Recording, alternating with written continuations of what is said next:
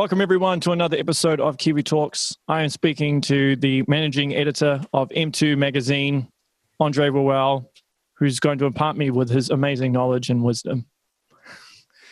How are you doing, sir? Very good, thank you. Very nice pronunciation of my last name as well. I never yeah. know how to pronounce it actually, but no, really? it's very nice. It sounds you, you made it sound regal. Regal. Mm. Yes. Did I pronounce it right though? Is that the main thing? No, that's good. That's good. That's yeah. good. Okay. Yeah. I always feel bad if I pronounce a name wrong. It's very good. Yeah. So tell me how you ended up at M2 Magazine. Uh, right. Well, actually, I've been here for about 15 years now. Um, I planned to be a panel beater. Um, that was kind of wow. the that was the big ambition, um, but somehow I sold an idea for a screenplay. Uh, moved up to Auckland, started working on it, and it just got one of those things that were shelved when the it was like a, a, co-production between Paramount and Silver Screen, and then it kind of got shelved. So uh, there was a, a gig going with a with a brand new magazine that had hit hit the shelves, and uh, a friend of mine started writing for it, and then I started writing for it, and one thing led to another, and uh, then I got sucked into the world of, of publishing. Wow. Because that seems very different from writing screenplays. I suppose writing for a magazine.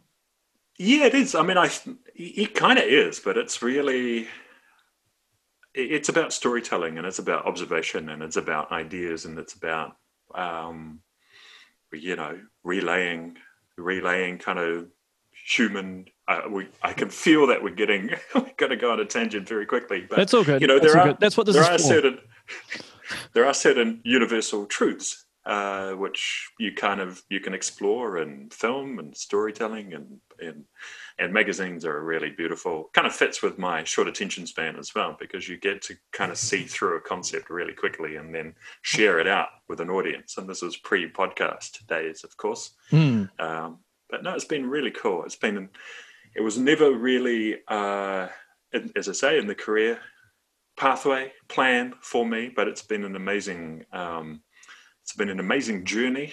And the and you'd know from your from your podcast experience as well but the people that you get to meet along the way it just opens up a whole new world of thinking and ideas and concepts. It's been it's been amazing. Yeah for sure. So how do you how do you condense everything? Because with magazines right you've probably got to fill a certain amount of words or you've only got a limited amount of words to convey a certain article uh, you know, or opinion piece. Is yeah, that's like... a there's a I, I would sound much smarter if I could remember who I'm quoting, but there is that old quote about I would have written you a much shorter letter, but I didn't have I didn't have the time. It's that kind of thing. It's it is it does take time to condense things, and I think the cool the cool thing as well is that I mean when we got into print what 15 years ago people were talking about the death of print then. So obviously mm. i'm not a very smart person when it comes to business decisions or career pathways but um, at the same time we've been growing the digital base as well which gives us a really cool kind of connection to the audience as well. So that kind of connects with print. Print is very broadcast but with the digital world you're getting instant feedback. So you're able to continuously iterate um, you know you're able to work on the headlines, the cells, the the um, descriptions, and also the content, of course. But I think sometimes it is, um, you know, it's about continuously just kind of working stuff that's not really answering your question, but um, part of it is just experimenting. And then if it's you know if it's short form, long form, it's all part of the it's all part of it really. And I think also it doesn't necessarily need to be condensed all the time. Like um, you know, who would have thought that you would have been tuning in to watch uh, Joe Rogan spend three hours talking to talking to a dude while drinking whiskey and yeah well know? that's it's pretty crazy that he's the most popular podcaster in the world and his podcasts are easily you know the length of a, a peter jackson film uh yeah isn't that mind-blowing yeah yeah i don't know how he could talk for that long. I don't know how the guests can mm. talk for that long but hey somehow they find a way. So um that's cool. Yeah and but maybe there's something in that as well like the um, you know, and we're talking about the concept of sharing ideas, and, and but there's something kind of cool about a, a human connection and you know ideas bouncing around and kind of evolving and and growing and you know shift in oh, we were talking before uh, recording but the the whole concept of echo chambers and that kind of thing but i think there's something kind of cool about being able to um, be influenced and swayed by ideas as well and that you can kind of see that playing out in these in these discussions yeah yeah it can be a double-edged sword unfortunately yeah. but but it can be a great thing as well mm. so without wanting to turn, turn the tables too much though can i ask yeah. you how you got into into podcasts Oh well, prior to it, I was a musician. So I was a musician. Uh, I did hip hop producing as well, and you know, I did music videos and visual effects. And this kind of felt like the natural progression from that because I was kind of getting over it, and I already knew quite a few people. And I'm a bit of an extrovert. I like talking to people anyway, and so I thought, oh, why don't I just start one? You know, so it kind of went from there. I'm the type of person though that once I get into something, I go 110%. Hence why mm. I'm probably at 58 episodes in, you know, with this yeah. thing. And you and you got all the gear as well. It's inspiring. Yeah, yeah. So um I'm I'm always about going hard or going home, you know. So yeah, I built this studio here. So this used actually this used to be my garage actually, and then I subdivided it and then built all of this uh, obviously looked into the gear and how much it was going to cost. And yeah, here I am. I think this all this stuff here is about a grand. Just the the uh, the mic, the the boom, shock mount, and the and the hmm. mount here. Yeah, it's about a thousand dollars just for that. But yeah, yeah, it's good stuff.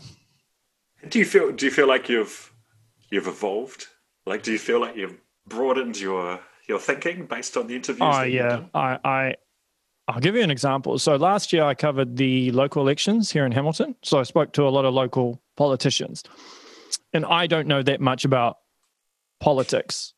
I just I just don't. But obviously, when you're getting someone on, depending on who the the, the, the type of guest it is, uh, you might have to do a substantial amount of research. So by researching a lot about politics and then speaking to them, I felt like after a month, I was way more clued up on politics from just a month from all the previous years combined.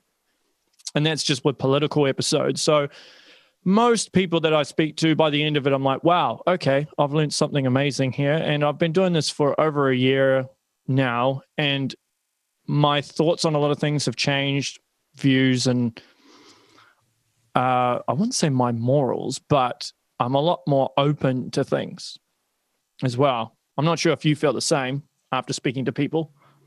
Hmm. Would you? Would you? You wouldn't. Would you have described yourself as conservative? Maybe once upon a time. Uh, Not so much these days. Maybe when I was younger but I think that I was very religious when I was younger. So, and uh, I think the way I was raised and the the environment that I grew up with, and I was only exposed to a particular viewpoint, and as a result of that, I I felt like I probably was more conservative. But you don't know what you don't know. So if you're a product of your environment, a lot of the time, I feel, and hmm. I think by venturing out of that environment, you learn a lot more. Do you feel the same?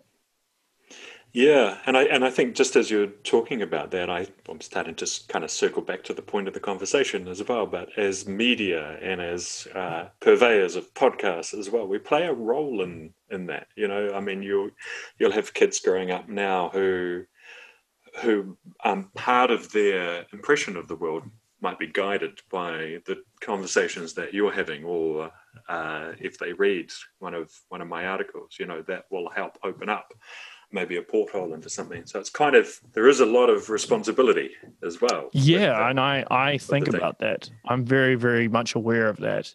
Uh, and i take it quite seriously because i know i won't use names but there's some certain individuals in the media space that have a very uh, narrow viewpoint, or they view things for, through a very narrow lens, and they'll give their biased opinions, particularly when it comes to politics.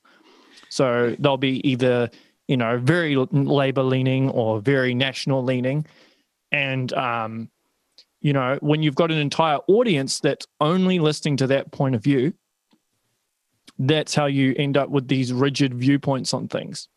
And you see it a lot in, in, in places like, say, America, where you can have an entire news channel that's just devoted to a particular core group. And um, the best way to counter that, I think, is to uh, bring those different viewpoints together so you can have an actual discussion about it or being open or the, particularly the media person who who is um, speaking to these different people being open with questions like if i if i mm. spoke to a labor politician and I, the way i approached them was different to a national politician then you'd start to see that i'm i might have a, a biased viewpoint but yeah. i try to treat everyone the same whether I do or not, I don't know. You'd probably have to ask my audience about that. But uh, yeah, I, I do feel that that's very important. It weighs heavy on me. What is it? Um, with absolute power comes responsibility, or what's the what's the saying? With power comes responsibility. I don't know the exact terminology. You're talking about the Spider-Man uncle quote. With I great so, power yeah, comes yeah. great responsibility. Yeah, yeah, that's the one. I knew you'd finish it for me. I couldn't. I couldn't quite remember it, but but it is, it is interesting. I mean, we're getting into a whole like we could spend hours talking about uh, echo chambers and American politics and galvanization of audiences and all that sort of, of course, stuff. So of course. yeah, that's yeah, yeah. Um, it's a fascinating space, but it's also a frightening space as well, and it's becoming harder, I think, for traditional media to because I mean, you are you you have to you kind of for a part, you're monetized by what the audience wants. So you've got to respond to what the audience wants as well. So it's kind yeah, of yeah. That's right. Thing, That's right. You know? That's right. You know, you've got to put food on the table. So if you if you if your viewpoint changes too much, then you might lose that audience and therefore lose your income. So yeah, mm. I suppose sometimes you can almost be trapped in the viewpoint that you have just due due to monetary reasons. It's yeah, quite interesting. Also, I think also that um, I, I, wonder if sometimes we tune in and and you know I'm as well as creating media, I am a consumer of media as well, and I wonder if sometimes you know if you have an idea or a particular mindset, like you will consume the media that reinforces that, that supports that, the opinions that support and reinforce that. So totally. then it becomes Totally, totally. I mean, you could easily like, go on Google and type in something that automatically validates what you believe, particularly, you yeah. know, because there's so much information out there, a lot of misinformation as well. Um, mm. Do you have to research a lot before you post an article to make sure that it's 100% accurate? Yeah, I mean, we're very conscious. We're very conscious. We don't always get it right, but I, uh, we are we are very conscious about um, being balanced, but also uh, I mean, we're we're an independent, so we do have we have to take a stand sometimes. And one and one area where we take a stand is that we are very, um, you know, tonally we're very optimistic and and also pro business as well. Like I think that um, business has huge opportunity and huge power to be able to. Um, uh, create social change often where government can't you know so I, I i think sometimes in the media there's the and you know you can see the beat up with landlords and stuff like that at the moment. But i think sometimes um, business is given a bit of a, a, hard run by some media. So we're very you know we try to, try to be optimistic. Also the the negative news stories get a lot of run like the and, and i think sometimes they become self-fulfilling prophecies as well. When you talk about uh, um, uh, recession uh, consumer sentiment, all that sort of stuff. It just starts to become a thing. And I'm not saying that you can be oblivious to the realities of the situation, but I think sometimes if you play too often in the negative stuff, then that's where the your audience will kind of focus on. But I think there's huge there's huge opportunities out there, and and even through like one of the one of the shittiest years that that I can yeah, that I definitely that I can see. I you know, definitely are, agree with you hundred percent. Um, and I and and again, I'm not wanting to uh, paint paint kind of this rose-colored picture. I think I mixed metaphors there, but um, you know, it's a, it is a very tough time for for a lot of people, but there are still, uh, I think there are still wonderful opportunities out there, and, and you know, as a country, regardless of whatever your political leanings are, I think we we have done really well, um, and we will. You can see that as well with with our place in the world. I think there are many opportunities to come.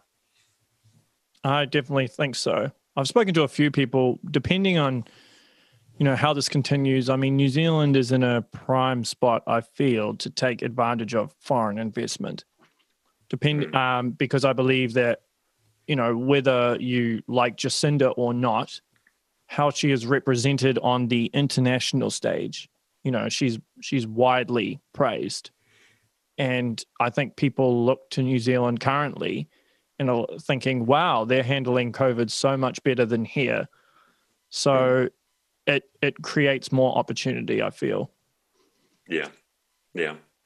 That said, as well, I think uh, one thing concerns me a little bit, and that's when you know people aren't able to question the government on social media, and they aren't you know they aren't able to put a uh, an opinion out about, say, the handling of the borders without being slammed down and accused of treason. I think I think part of it is to have, you know, we've got we have to be be open. And, yeah, well, I think to...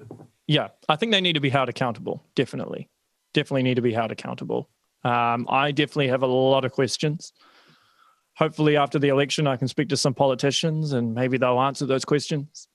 Mm. Uh, but yeah, I, I fully agree. But I mean, I find social media a bit of a negative headspace. I find if I'm on it too much, then I start to feel a bit down or depressed. It starts to affect my mental health a lot. I found because mm. you're absorbing all this negativity all the time.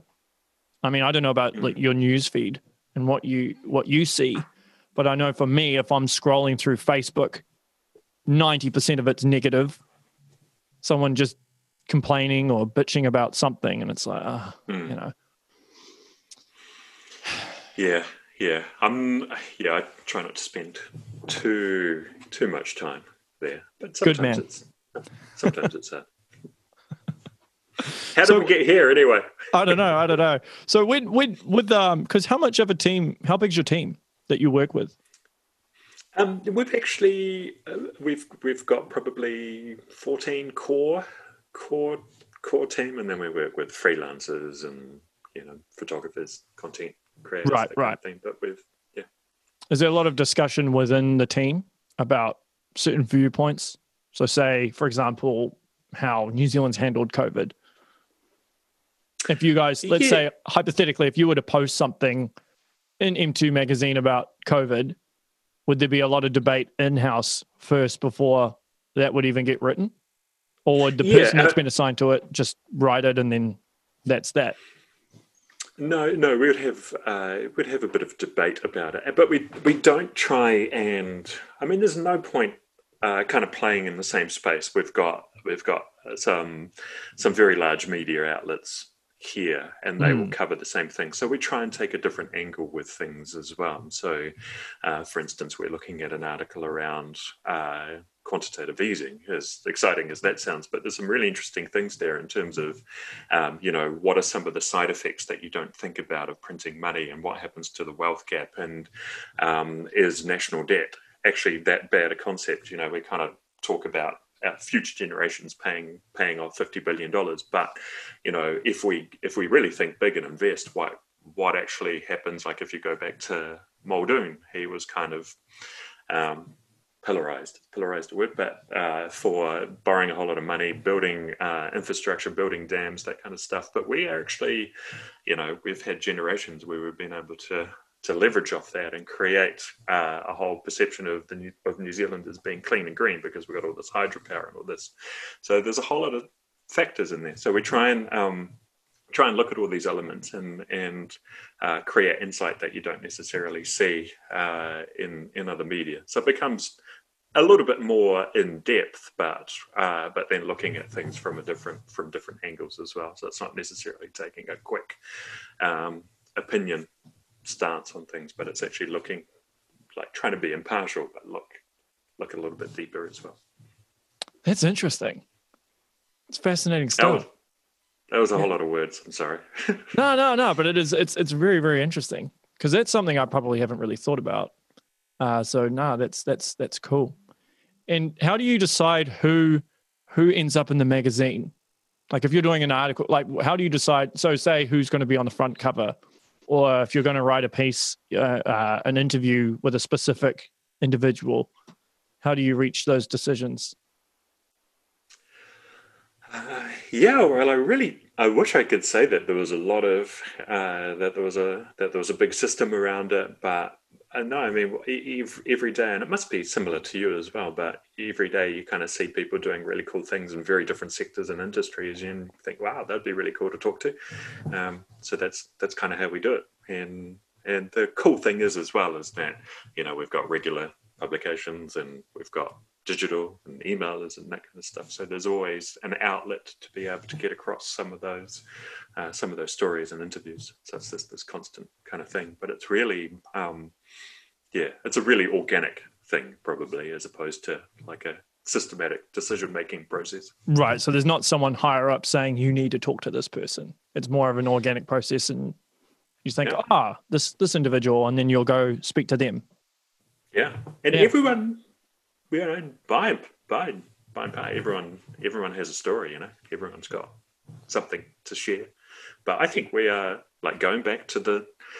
Um, by the way, I am mocked in the office for being uh, Mr. Optimistic. Everything's going to be great, and I understand that. that doesn't always work out that way, but um, but I think I think there are some amazing people in New Zealand doing doing some flipping awesome things across oh, yeah. whole range. I so. I agree, totally agree. I think uh, we're underdogs in a lot of areas, and I think we have a lot to offer. I mean, you think of in terms of what we've achieved on the world stage uh, within certain industries. Uh, you know, the All Blacks. You know, obviously one of the greatest sports teams of all time. People like Israel Adesanya and the City Kickboxing guys. You know what they've achieved with MMA and even obviously individuals like Peter Jackson, Taika Waititi, in terms of directing film, visual effects like Weta. And that's just stuff I can think off the top of my head. So I imagine there's a lot of different industries. Peter Beck, he's another one. So, you know, there's a lot of different people out there in a lot of different industries that I think have a lot to offer. I think people just mm. think because, you know, there's only 5 million of us, we're quite limited, but I, I think we can achieve, can achieve a lot mm. on the world stage. It's just giving yeah. that opportunity, right? That's all about. Yeah. That's all it's about. Do you see do you see a tall poppy thing? Do you see that from from your oh, perspective? Yeah. I hate it. Hate it. But yeah, I do hmm. see it. I mean, I wouldn't say every single Kiwi is like that, but I definitely know some people who are like that. And hmm. usually it's a result of their own insecurities or their own environment because for some people it's very hard for them to get out of their comfort zone and to take a risk mm. so to, to the fear of the unknown is too much for them so if they see someone else getting shine it's it's almost like an attack on their ego mm.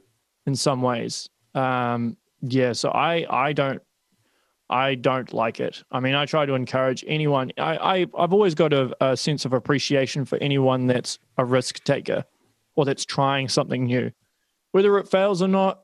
Who cares? You know, at the end of your life, when you get to the end of it, you can look back and be like, "Well, I tried this." I mean, I try stuff mm. all the time, and you know, some of it works, some of it doesn't, but at least I know I gave it a go. There's probably a couple of kind of things that you touch on that are that are uh, that are important to talk about. But um, you know, the concept that's interesting because the concept if someone else is getting praise, it doesn't necessarily diminish your potential. It's like, like a zero sum game where there's only so much success to go around. Uh, it's a kind of a funny concept. Um, and the other thing is failure as well. I mean, it's intrinsically connected to to success as well. And I wonder if we need to. Yeah. Uh, kind of get our heads around failure a little bit more as well as part of the process, you know. Yeah, you look at most. I mean, I can't think of any individual who's had the success they have had without failing. You know, at something at some point because the failure you t- you learn a lot from failure You know, it, it makes you stronger. It can actually drive you. It can teach you patience. Um, and you usually, there's a, a, a good learning lesson there, I feel, from it. And you and you learn how to adapt and be like, oh, okay, well, I did this wrong. I know how to fix that and adapt going forward. I mean, every I'm not sure about you, but every podcast that I do, and this is just the creative person in me, but every podcast I do, when I'm looking at it back, uh, looking back at it, I always critique everything. I'm like, oh, no, I shouldn't have said that, or my mannerisms, or you know, I, I said mm. this too much, or whatever, you know. But that's just the creative person in me. But by doing that, I get better at it. Mm. So I think I think it's important. Failure is important. Yeah, yeah. I'm glad. I'm glad you do that because you do I that. Find it very. Ah, I can't. I find it very difficult to listen to myself for a start, but I'm always. Uh... Yeah, I used to be like that when I first started. I was like, "Is that how I sound?" Mm. But you kind of you kind of get used to it over time. Well, that's the whole. That's all. You know. That's and that's what we're talking about with failure as well. Like the more you keep trying stuff, the more you learn from it. yeah, yeah, for sure. Closer successes, hopefully. Yeah, yeah. So I was reading about the M2 summit because I've never been to one of these things. Uh, so what actually happens at an M2 summit? Well, it's really like um, I was gonna I was gonna say something, hopefully funny, but uh, but I won't. Um, uh, no, it's actually it's just like um, it's just like the magazine coming to life, really. So it's just uh, the people that we would interview uh, getting up on stage and either being interviewed in front of an audience or getting up and presenting. Um, and so it's yeah, it's, it's there's nothing there's nothing all that different to the concept of uh, again sharing sharing an idea or sharing someone's journey uh, through print, through digital, or live um, at an event. Uh, it's uh, and it's just in, in, the same way that a magazine is curated.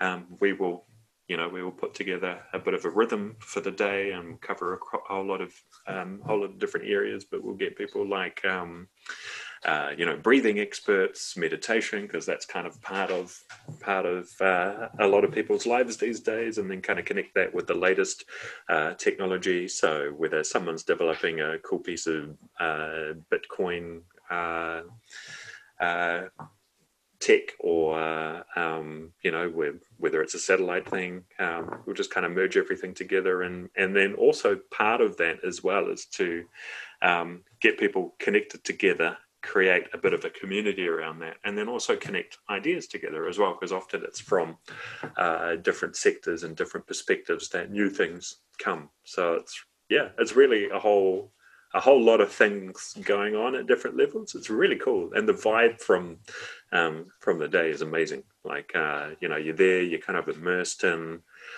It's one of those things where it's hard to kind of be distracted by other things happening. Where you, you mm. just kind of there, like so. It's a really good way to immerse yourself in uh, some concepts and, and ideas. Is it one day or is it over a period of days? No, we um, it is it's a one day thing. Uh, okay. We kind of you know we've ex- been experimenting a little bit with the with the timing, but uh, but we run it all day, so it goes from nine till six with a bit of a cocktail thing and some lunch in between, and you know so plenty of time, as I say, to do the to do the whole looking up at the stage, being immersed in concepts, and then going out and networking, and uh, hopefully going out and creating new new opportunities as well. That's cool because I I was keen to go, but uh, it's a bit out of my price range at the moment. Is it is it actually uh, happening? Is it actually happening this year due to COVID and yes. everything? It will be happening. Uh, yes, yes. I mean, it's one of those. It's one of those things. With uh, normally we would do six events across M2 Woman and M2 uh, right. over the year, but unfortunately we've had to had to move things around, kind of kicking the ball. Yeah. Uh, no, we'll we'll uh, we'll make it we'll make it happen this year. And then the, the cool thing is, is that a lot of that content is available uh, afterwards through through the magazine as well. So you've you've got a you've got an opportunity to um, have have some of those uh, some of those interviews and some of those keynote presentations um, uh, immortalized in print. Mm. Do you have a particular interview, like one person that you've spoken to, or a particular piece that you've written, where you're like, "This is my magnum opus. This is my masterpiece." uh, that's good. I mean, I enjoy. Yeah, there's probably a couple of things. I mean, uh, probably my favorite interview was with Andre Agassi. Um, mainly because of the name. Like if you're growing up in Johnsonville in the 80s and 90s, having a name like Andre, um, does you do get it does open you up to a little bit of ridicule along the way. But as soon as he came out and he was kicking ass in terms of um, you know the Grand Slams, uh, it made Andre cool. So that was that was one thing I was really excited to talk to him about. But also his story and the resilience and you know the again what we're, we're talking about that that just constant that embracing failure and their constant uh, journey. So that was, and then also his failings afterwards as well, like talking about his, um, you know, battle with drug addiction and um, and working through that as well, and then turning his life around and and starting to help others. It's kind of there was a whole there's a whole lot in his journey, which is really cool. So it was that was a really that was probably one of my most inspiring interviews. And then um, uh, I just I, I just get really open with my editors' letters too. So you know when when Dad died, I spoke about that. When uh, uh, when my grandfather, I went to visit him at a rest home, and um, you know he he spoke to me about uh, making the most out of life because you end up here pretty quickly. So that was a moment that kind of hit me, and I, I wrote about that. And, uh, and then I saw someone reading it, and they were crying. So it's like, wow, that's really cool. You know, when you when you really open yourself up and put it out there, and you again, it comes back to that universal truth thing. You know, we're all we're all dealing with stuff, so it's it's kind of cool to share that and mm. hopefully hopefully uh, give someone you know that connection i think people really resonate with something that they can relate to so if they can mm. relate to it on some level then the impact is so much more i find mm. so i'd imagine some of those pieces that you've written someone will read that and, and be like oh i can relate to this 100% mm. but those those vulnerable moments are, are what show everyone that we're all human Mm. I think a lot of people, like for example, celebrities. I think some people sometimes put celebrities on this bit of a a bit of a pedestal, almost like a deity or something. But then if you speak to some of them, which I'm sure you have, you realize that they're just normal people. They have the same, you know, tribulations, the same problems, the same successes, the same failures. They go through the same emotions, the happiness, the sadness, the anger and I think it's important to be reminded of that. So you, because it's easy to do, even with politicians as well, right? Sometimes it's very hard to separate the politics from the character. Mm. Yeah, but it's important. But it's an important thing yeah. to do. Well, that's the thing, and we all we are all dealing with with stuff as well. I, I um, I'm not sure if you've spoken to Vanderson Piers from, uh, he runs the combat room down in Wellington, awesome jujitsu uh, professor. Um, but he has his own podcast as well. But I interviewed him uh, a couple of weeks ago and he went off to live with monks for a while. He was trying to find himself and oh, his wow. pathway in life. And he was talking about how even monks have social anxiety as well, and there's a little bit of office politics along the way. Like at the end of the year, they do an evaluation in terms of how enlightened each other are, is. Really? Uh, is. And, wow. And he was saying some of them get really, uh, some of them, yeah, there's a bit of tension sometimes with people who are like, oh, he what? He's more enlightened than me. I thought I was more enlightened, and then they don't talk to each other for a while. Uh, so everyone, yeah, everyone deals with stuff, regardless of you know, with as you're saying, whether you're a politician, a celebrity, or a monk. That's fascinating because you don't really hear about that in in the monk world. You know, mm. they're kind of held up high as the at the top of the at the top of the bar. You know, in terms of enlightenment and being at peace, I suppose. But yeah, yeah, yeah. So you've done a lot of traveling. I see that you've gone to Antarctica. Mm. How was hmm. that? Yeah, that was that was kind of crazy. And again, it links back to the to the whole editor edit editor letter thing as well. we were going into Australia, we're sending sending magazines and into um, uh, different airport lounges as well as part of it. And I got a phone call one day um, by a, an Australian entrepreneur who had just happened to uh, hired a boat uh, to go into Antarctica, and his idea was to get um, over 100 Australian entrepreneurs from different areas, different sectors together, go to the edge of the world, and kind of talk about business and the economy and create new opportunities. And he said, "I've I've been reading your I've been reading your magazine and your editor's letter for uh, for a couple of years, and I feel like I know you, and I want you to come to Antarctica and be a part of this." Wow! Like, was trying to I was racking my brain trying to see if I recognized the voice and if it was a if it was a friend playing a prank, but it was it was it was true. So I went along and represented New Zealand. Um, but that was cool. How long was that for?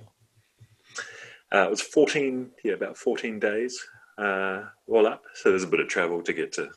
We went from South America and then down the peninsula. But uh, one of the one of the, I mean, it was amazing. Like it's it is it's life changing. Uh, just the sheer beauty, let alone what was happening on the boat, and then you know talking about the whole entrepreneurial, uh, different sector thing, but just just being surrounded by that, I mean, that level of nature, uh, it's profound. Um, penguin shit does smell quite a bit, by the way. That was one thing I wasn't, I wasn't really prepared for. Like you think is it, is it, all, is it worse than cow poo? Cow yeah, it is. Yeah, it's insane. Like all these penguins just kind of sitting around in their own crap for for, for ages. But um, that was one thing I hadn't expected. But it is just the sheer beauty of it. It is it is profound, uh, and it really, yeah, as I say, it's. I mean, it is a cliche to say that it's that it's life changing, but it is a it is like a a shift, a shift in perspective, and you, um, you know, just a, that connection to the planet. Um, it's amazing amazing. So that was yeah, that was cool. But one thing also that was really profound was just being completely isolated from technology from like no Facebook, no oh, yeah, phone, no nothing. Yeah. So just like a total a total digital detox, as they say, which was which was also quite difficult to get my head around, but but really, uh, yeah, really rewarding as well at the same time. Did it get easier over time though? So say the first few days it was difficult, and then after that it got easier. Yeah, yeah, yeah.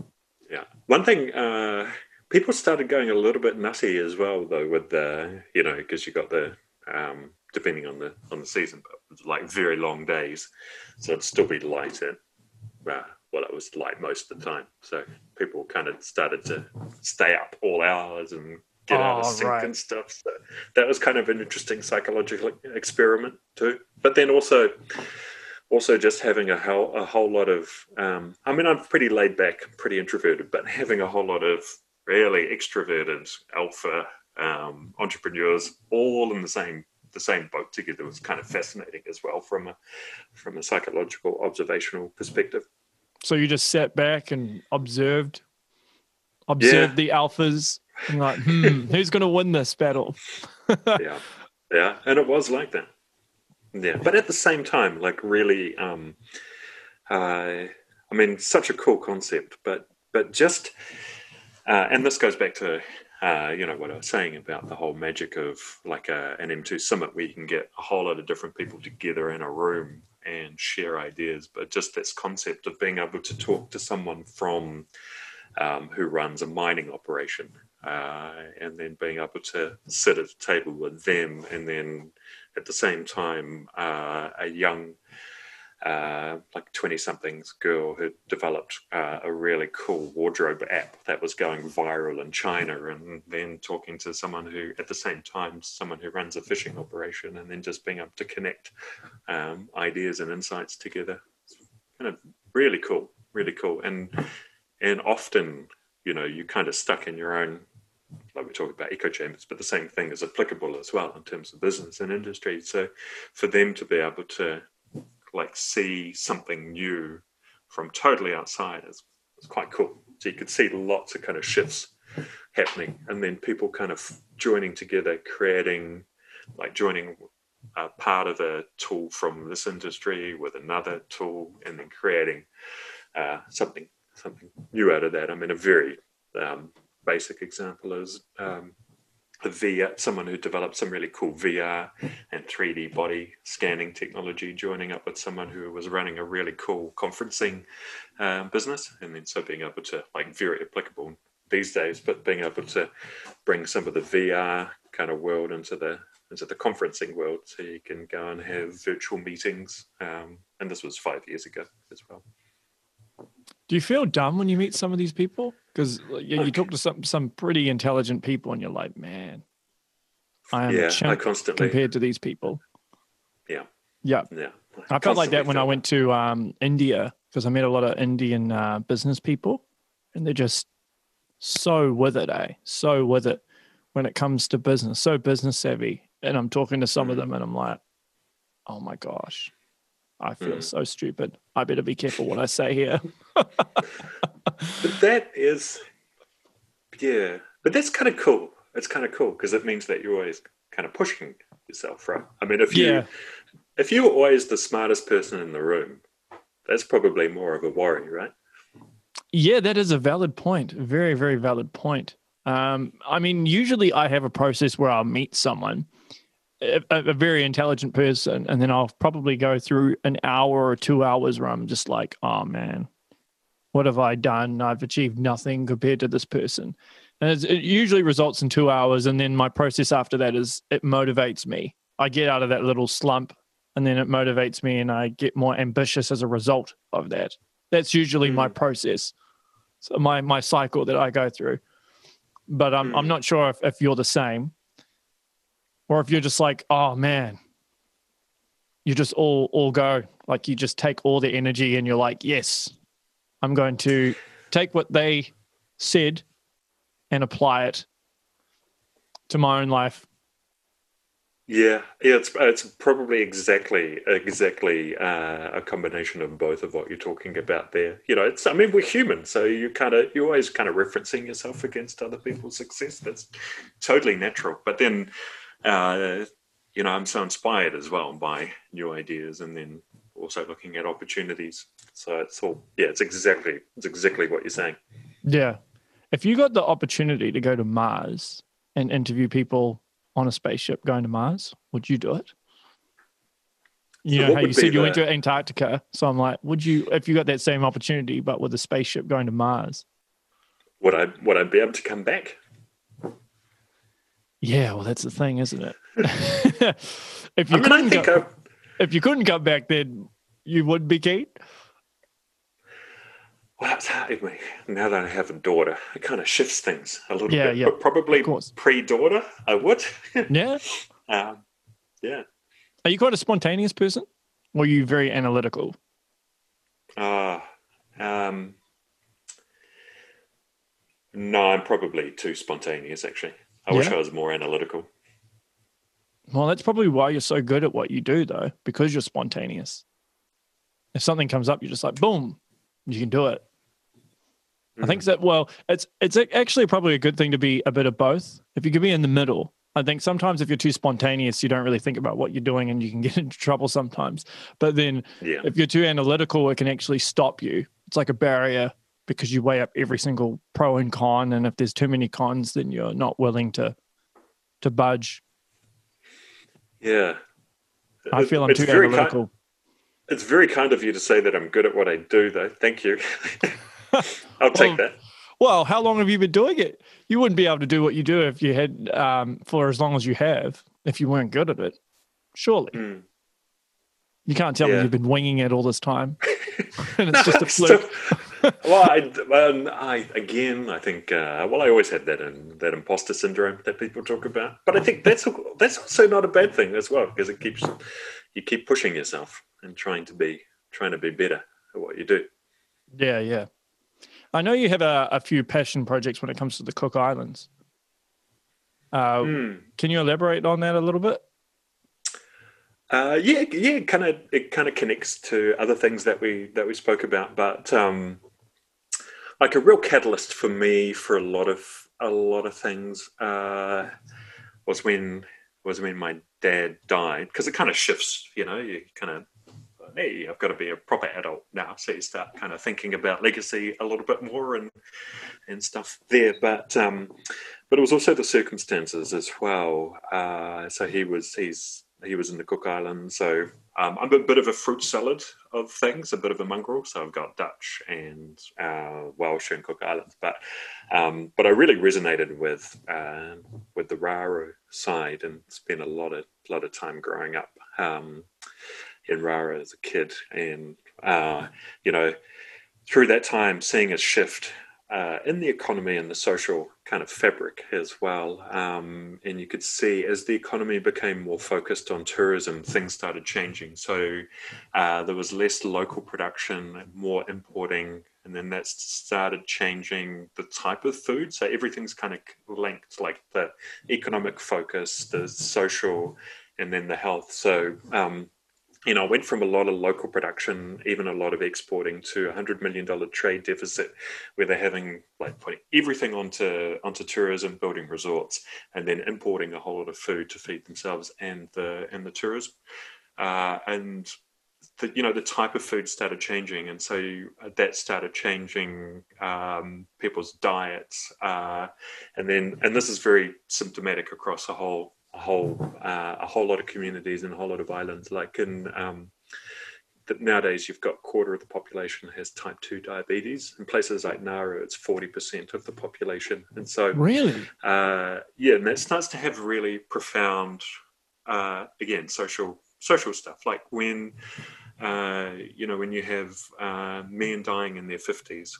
Uh, you have a totally like people aren't necessarily saving for retirement because there's not necessarily an expectation that you'll get to retirement. So it starts to shift things, and then that opens up a whole lot of stuff about uh, intergenerational um, wealth and uh, or poverty. Um, yeah, but this like this started started seeing this stuff, and then um, you know going through uh, like having to at one point, I had to smuggle fentanyl uh, into into Raro in a meat pack because uh, my grandmother was allergic to morphine. She could only have fentanyl, and the nurses didn't know how to administer that and didn't see a doctor. So I had to learn how to administer fentanyl. And I was thinking, this is kind of crazy that you know in a in one of the New Zealand realms that we have a like we've got health care that's that seems below third world standards in a way.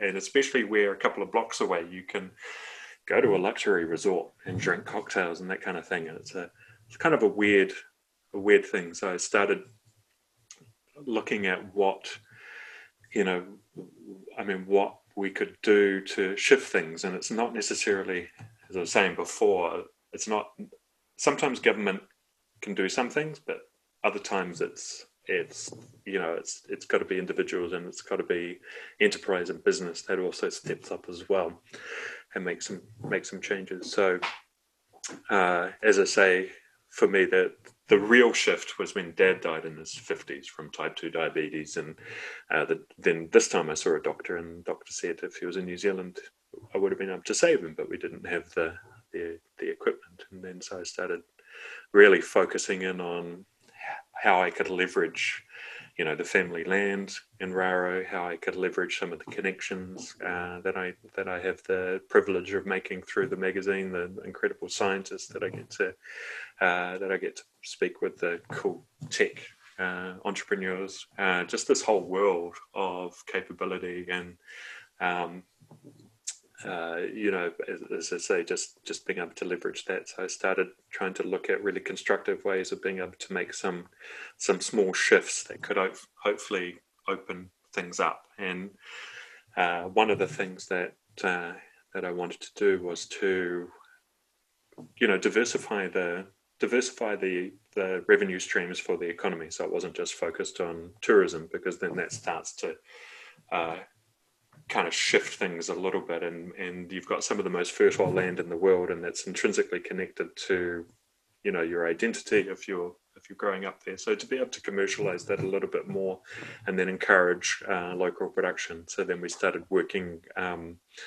with different scientists to look at extraction. So uh, instead of trying to compete by sending a ton of pawpaw into the into the open market, you know, what can you extract from that pawpaw to make it easier to transport, make it worth more? So there's things like enzymes, um, which are incredibly valuable, and then you add them to another product, uh, and then you've got other potential for brand uh, margin as well, and the whole origin story thing, which is becoming more more valuable these days as well. So that that's kind of one one project. It's all, all non-profit, leveraging family land and uh, and you know the research and the um, processing that that we're able to leverage for that. But the main thing is that it's opening up a pipeline for um, for local entrepreneurs to get their land going and and create you know a, a wider market for them beyond just the local the market. So that's that's one thing. Um, and then I was looking at the fishing industry as well, and that's you know in, in a lot of places it's very dominated by um, very large scale foreign uh, entities, and there's often very little flow through to the local community uh, in terms of uh, whether it's processing, employment, or any other revenue. So, and there's also a whole lot of murkiness around, around what's actually happening um, in the waters in terms of the fish and the, and the you know the sustainability of that. So I started looking at how we could encourage local participation in that, and uh, I just couldn't get my head around the numbers. Couldn't get the numbers to work because at a small scale, there's so much money that was going into diesel, like having to travel 200 miles here, 200 miles here to, mm. to look for fish. Um, and I was I looked at what the skippers were using, and it was low resolution sea surface temperature data. So just you know, because we had been interviewing again people like Peter Beck and cool uh, scientists using satellite imagery for different things. Um, started wondering if we could start layering different metrics together. So looking at some satellite data uh, to see where phytoplankton is, or looking at um, machine learning to pinpoint the difference between bird life and uh, breaking waves. So, you, you, know, if you start to layer in phytoplankton, bird life, um, even high res optical imagery of uh, fish movement and that kind of thing, you start to get a much more uh, uh, you get more insight in terms of where where fish are. So that gives you starts giving you an edge against the competition. Um, or those larger uh, players. So that was one thing. But then we realized that we could use this as well for other insights, and that opens up the whole uh, world of climate change monitoring and sea level stuff. And so then that turned into a whole other pathway. Um, so it's yeah, it's interesting. It's, uh, it keeps keeps evolving.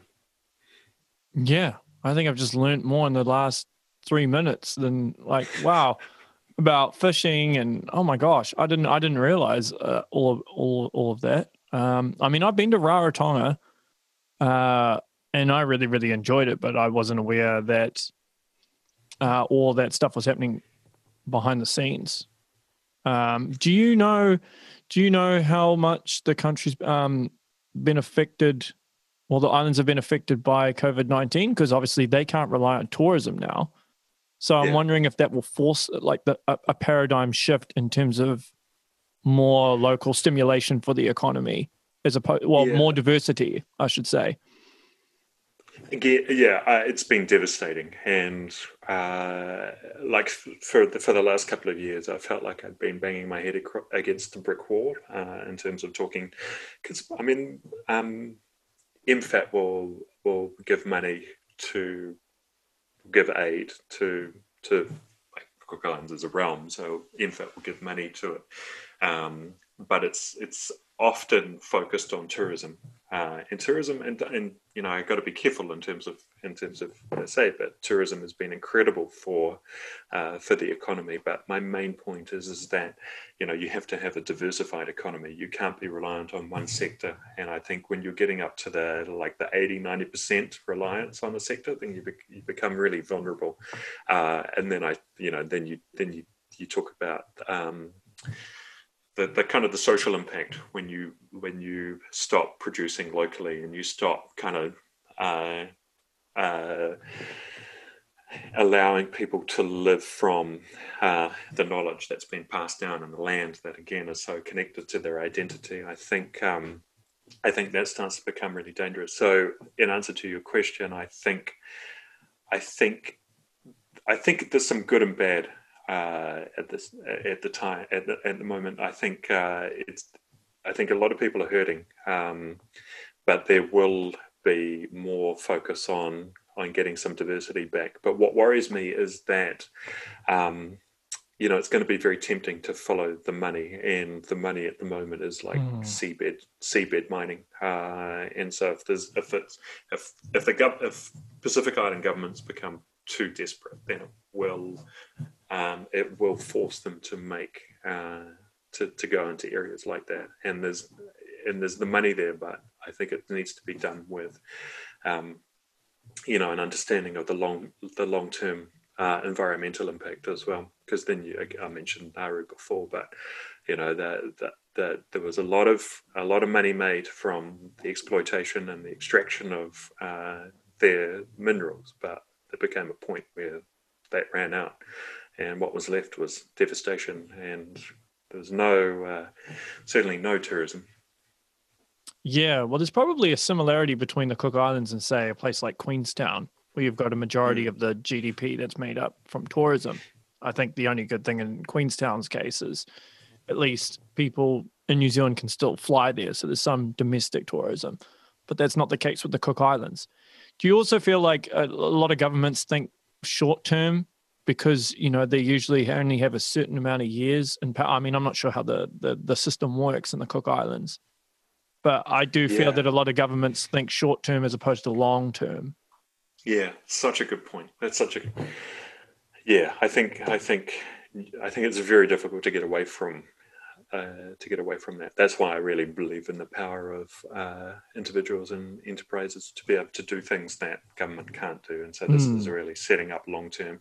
And the you know you've got um, a kind of indigenous perspective as well that is very much focused on uh, generational, like a total reverence for uh, ancestors, but then a real uh, long-term view in terms of future generations, which I think is kind of interesting and interesting in a, again, in a business sense. But when you can get uh, like Pacific Island uh, businesses coming up with that kind of framework, that's really that's interesting in terms of uh, you know, a long-term relationship with the environment, the resources, um, and that stuff is very difficult for government for government to, um, you know, to implement. Yeah, for sure. So, are you planning to go to the Cook Islands after all this is over to do some yeah more work there? Yeah. How often do you go? Uh, well, it's well this year has been hasn't hasn't been, but obviously, uh, yeah. Norm- normally, it'll be a few times a year. Okay. And do you stay? How long do you stay usually? A couple of weeks. Yep. Yeah. Yeah. So we've got a place there, and um, but uh, but so much of it is really working with. Um, uh, I mean, you know, there's different. A lot of the research and scientists are here. Um, some around the some around the world. So it's about you know, kind of most of my work is really is really via the phone or Zoom nowadays. Mm, mm. You can't make any of them come with you. come with me to to to the islands. Yep. Well, yeah, that was a, the sell it as a holiday, working yeah. holiday. Yeah. Yeah. Yeah. Well, that's the that's the plan. That's cool. I mean, like, I, I that's that's so cool what you're doing. I'm probably next time I go to Rarotonga, I'll probably end up looking at it through a completely different light due to this conversation. Well, I don't. Which I is don't good. Mean to, I don't want to taint it at all, though. No, no, no. Of course, of course not. Of course not. But it's it's. I think it's just very easy to just get caught up in the whole wow Rarotonga tourism paradise, you know, on an island when there's so much more to it. Um, mm. So it's good. It's good to be aware of this stuff, and it in in the back of my mind, I'll probably be like, "Wow, I want to support the local economy more." While I'm there, yeah. Well, well, it's interesting. I mean, even the, you can see it here as well in terms of supporting the local, supporting New Zealand. I mean, it really, it really grew out at this time. But I think, what what I've seen, and again, the Cook Islands for me is only the it's only kind of the seed of the concept because that's where that's where I've got the connection. But I, I think it's applicable uh, in so many communities, and and so I've started kind of thinking. I mean, like even with the satellite stuff, it's it's really about creating uh, transparency over an environment and creating data sets that give people the the ability to be able to observe and and you know really work and have a better connection to their environment. But that kind of like that power is applicable to so many and environments. And even in new zealand like you have communities with incredible natural resources but uh, are often um, you know commercially uh, just out of sync with with the rest of the some of the bigger some of the bigger neighbors you know? So it's it's nice for communities to be able to leverage the resources that they've got and and have some control over that and have some and there's a huge amount of dignity with that as well. So mm. uh, you know it's very much a as i say for me see as cook islands but it's but it's a universal kind of thing. I think the best countries that'll come out of this whole covid-19 things will be the ones that can adapt really and diversify and not mm. kind of just revert to how they were before, I think. Because I think yeah. some things are definitely going to change once all this is over. I think yeah. there'll definitely be a before and after. So we're living in uh, a moment in history, that's for sure. Unprecedented times. Yeah, it feels like it. And I try not to, because I'm not a, I'm not a economist, so I'm, I don't You're an optimist, um, not an economist. I'm an optimist. um, but I don't know. I, I don't know too much about you know the benefits of globalization and that kind of thing. But it's interesting. It's interesting the shift back to maybe some more nuance in terms of uh, smaller trade and supply chains and that kind of thing. It's interesting. Mm. Well, everything is interconnected. That's that's the thing. Everything's interconnected somehow. I mean, I've I've had chats with politicians about it, right? But if you think about in terms of every time a politician allocates resources to something, they're taking away from something else. So everything has a cause and effect. So it's it's just going to be interesting um, deciding on where funding gets allocated. Uh, I don't want to be. I'm glad I'm not the person to make that decision. That's for sure.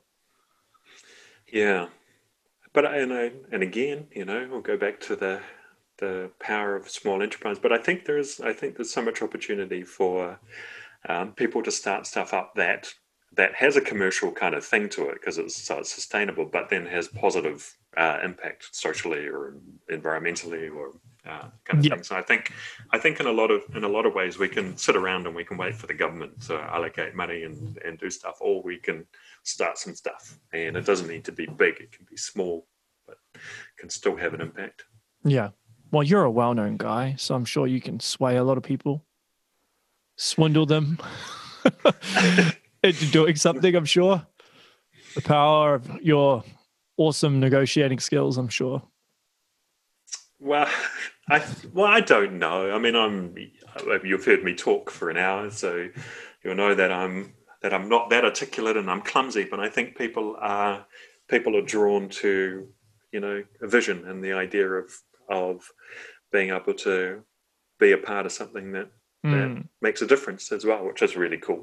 Which is really cool. But but I can sense your genuineness, and you are articulate. You are. I can sense that you're genuine. So mm. yeah, use that. Definitely use okay, it. Thank you. okay, if that if this doesn't work, tip, I'll get into my tip for you. You go. if this doesn't work, I'll get into selling cars. Yeah, well, you could could be a salesman. You know, that could be your um your other job, you know, your second hustle, maybe. I don't know. But, maybe, um, maybe. Yeah, yeah. Oh, that's that's well, that's probably a good place to wrap up. If anyone wants to uh, follow all the M2 magazine stuff on social media, are you guys on everything? Twitter, Facebook, Instagram? Yeah.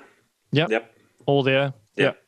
And it's and m2magazine.co.nz is the is the website or m2woman.co.nz for the for the female version of M2. Yeah. And where does anyone find any of your podcasting stuff or any of your uh, articles? How do they find those? Yeah, so pod, the podcasting stuff is is all. Uh, we've got a page on the website, under videos and podcasts. So that's Yeah. there. And then we've also got a paywall version of, so you can get good old print. Uh, so that's available at the supermarkets and good bookstores. Um, but we've also, um, everything is available on online as well through a, a very, uh, a very accessible paywall. Yeah. Do do uh, most of your sales come from digital now as opposed to physical?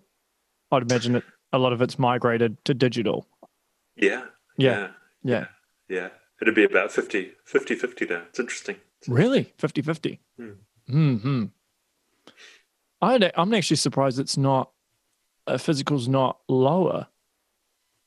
Well, I no, I mean physical is still. I I think like I really think physical magazines will be around for a long time. And as I say, you know, when we started 15 years ago, people were talking about the death of print, but uh, I think there's a difference between, for a start, there's a difference between newspapers and magazines. Like one of my proudest moments, by the way, was when I went into an open home. It was a very nice open home. I couldn't afford it, uh, but in the toilet uh, was a stack of M2 magazines going back a couple of years, and you know someone had cherished those, and they they had put them in the most important room in the house, and they were they stuck around, and that's the that's the thing. Like you know, magazines are an experience. You can there's there's no interruption. They're just totally curated, beautiful, beautiful uh, experiences. I think I'm biased, but you know, I think that I think Well, they are good. They are good. I mean, I've I've walked into a dairy and you know places, or um, even if I'm at an airport, you know, waiting for a flight, you see an M2 magazine, you're like, oh yeah, I'll get that. There's always some interesting intel in there, some No, it's really inspiring cool. stuff. Yeah, yeah. Well, hey, thanks so much for doing this. I really, really appreciate it. Um, I'll be keen to do this again at some point because I, I know you and I could probably do a five-hour podcast easy.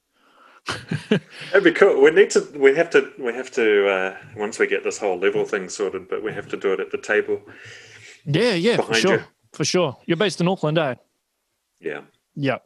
My my my motherland, my motherland. I'd still be there if houses weren't a million dollars. Um, oh, Hey, um, that's a whole. That is yeah, a whole. that's a whole di- a whole other story. Yeah, yeah. Cool. Um, well, that's the show, everyone. Uh, make sure you share, like, and subscribe, and uh, yeah, definitely keep an on uh, out, keep an eye out for um, anything that Andre's doing because he is the man, um, as as you can tell from this podcast. So, yeah, that's the show, everybody. Thanks a lot. Until next time, stay safe.